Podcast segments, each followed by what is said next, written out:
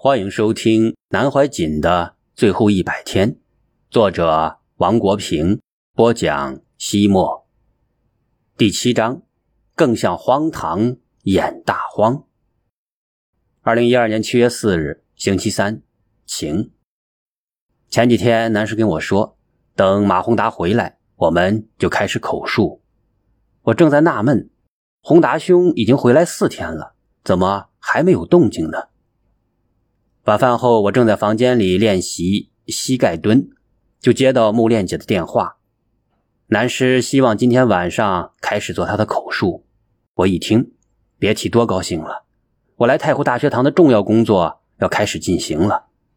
我连忙换好衣服，收拾好录音笔、笔记本等一应物件，直奔行政楼而去。南师已到茶室，同时的还有红忍师、马宏达、木炼等人。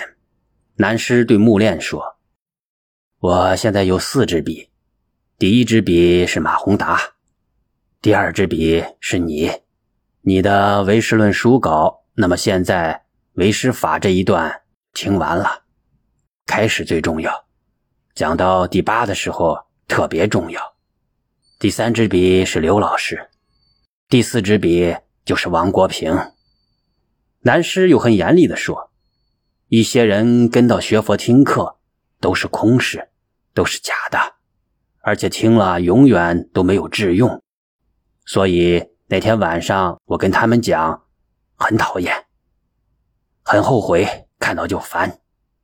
几十年来，他们一无成就。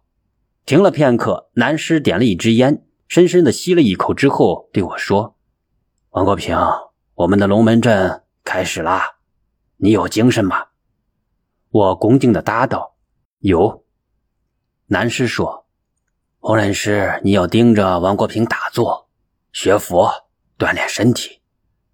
国平啊，你也要盯着红人师，他事情多，有时候会乱。你要把身体调整好，两三个月回去一趟，看有没有老太太呀，好的家常菜的厨师带一个两个来，以后再说好了。南师话锋一转，龙门阵开始了。然后娓娓道来。世界上的人类有一个特性，所有的人都喜欢听故事。任何一个人，任何一种有文化的生命，都喜欢听故事。从母亲肚子里生下来到小孩一边唱歌，一边拍呀拍的，喜欢听故事。人从生到死，昼夜都喜欢听故事。没有故事，自己就会编，骗自己的思想和感情。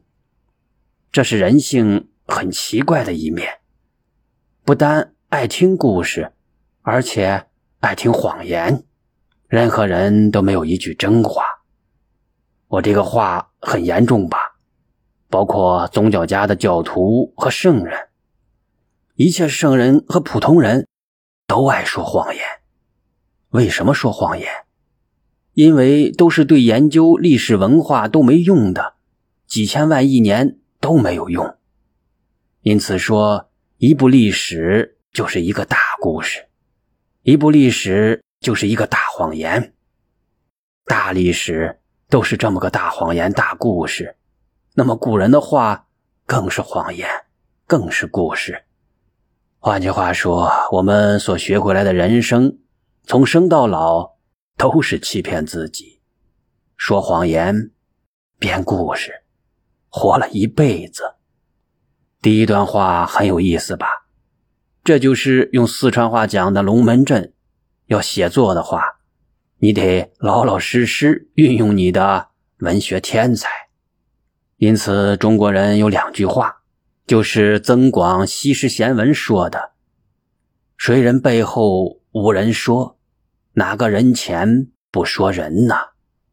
每个人活了一辈子，一天到晚都在说别人的故事，都在说谎言。岂止昔日贤文呐？有一本小说也指出了这个道理，大家没有看懂，那就是《红楼梦》。好，有关《红楼梦》，胡适之先生他们研究考据是曹雪芹写的，是不是曹雪芹写的？我到现在都不同意。这个问题不是我们的范文，这个问题不是我们的范围，不讨论。顺便一句话带上，《红楼梦》里第八回有两句话：“女娲炼石一荒唐。”更像荒唐演大荒，你看，开始就说清楚了，但是大家都没有闹清楚。然后胡适之发起研究《红楼梦》，最后《红楼梦》还变成了红学。哎呀，把我笑了一辈子呀！这个故事真的是曹雪芹写的，把人笑死了。《红楼梦》谁都没有弄懂，其实啊。就是我们刚才讲的，女娲炼石一荒唐，更像荒唐演大荒。这是第二段龙门阵。第三段龙门阵是我新交了一个朋友王国平，他要来给我写传记，我觉得很好呀，我也想写呀，但是自己没精神写，怎么讲到传记呢？我从小对这个很熟，慢慢给你讲啦。传记从中国开始，第一部就是《史记》，司马迁写的。孔子著《春秋》，就是历史的大谎言的故事，打打杀杀，称王称帝，上流的社会引导下流的社会的一个大谎言、大戏剧性的事件。孔子著《春秋》。就是写史诗大谎言的一笔账，他有他的观点和看法。春秋笔法是对历史大谎言的一个批判。司马迁写《史记》也是写历史，以个人为主题，与孔子的方法不同。他以帝王事迹为轴，以时间为中心，编上历史人物的故事。所以，司马迁的《史记》。与孔子的春秋笔法不同，是人物列传，所以传记这种文体是自司马迁开始的。司马迁以后有班固写《汉书》，后来又有《后汉书》《三国志》等，一路下来到清朝写了二十四史，加上中华民国可以写二十五史，但是写不出来。因为这一百年太大太复杂了，因为白话推广太细腻了。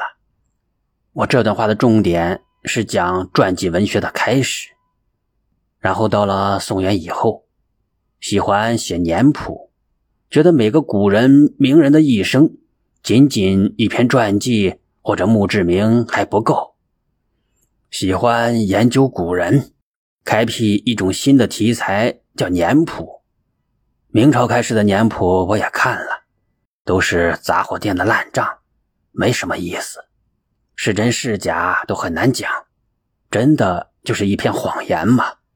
谎言本来就没有假的，但是我最喜欢的一个明代出家人的年谱，就是寒山大师的年谱。然而明朝以后，清朝开始，写年谱的慢慢多了。到了清末，二十世纪初，外国的传记进来了。后来郑成功的传记都出来了，真真假假，无从考证。正是女娲炼石一荒唐，更像荒唐演大荒。小时候我看的传记很多，跟我的经历有关。我小时候对传记很有兴趣，十二三岁以前。翻译的外国人传记翻译的好不好不管，什么钢铁大王卡耐基自传、兴登堡自传、福尔摩斯探案记、茶花女等等，很多很有趣，我也很有兴趣阅读。我受这个兴趣影响很深，再到后来流行的曾国藩日记，尤其是国民党的蒋介石提倡。连共产党的毛泽东也崇拜曾国藩日记哦，那个时候我必读之书啊，也很佩服。我提出来，曾国藩是有意的，他晓得时人在注意自己，他是有意的借日记和家书讲这些家务事。他是一个理学家，是文人领兵，他是应付给清朝、给别人看的。他想通过日记和家书表示，我哪里是想当权做大事啊？哦，你看，我是主张做人，回到田园。你看他的日记，怎么个柴兵打仗，而且打败仗，屡打屡败，怎么都没有记录呢？我插话道：“现在我正在看一本传记，叫《曾国藩》。哦，那是唐明浩写的，他给我通过信，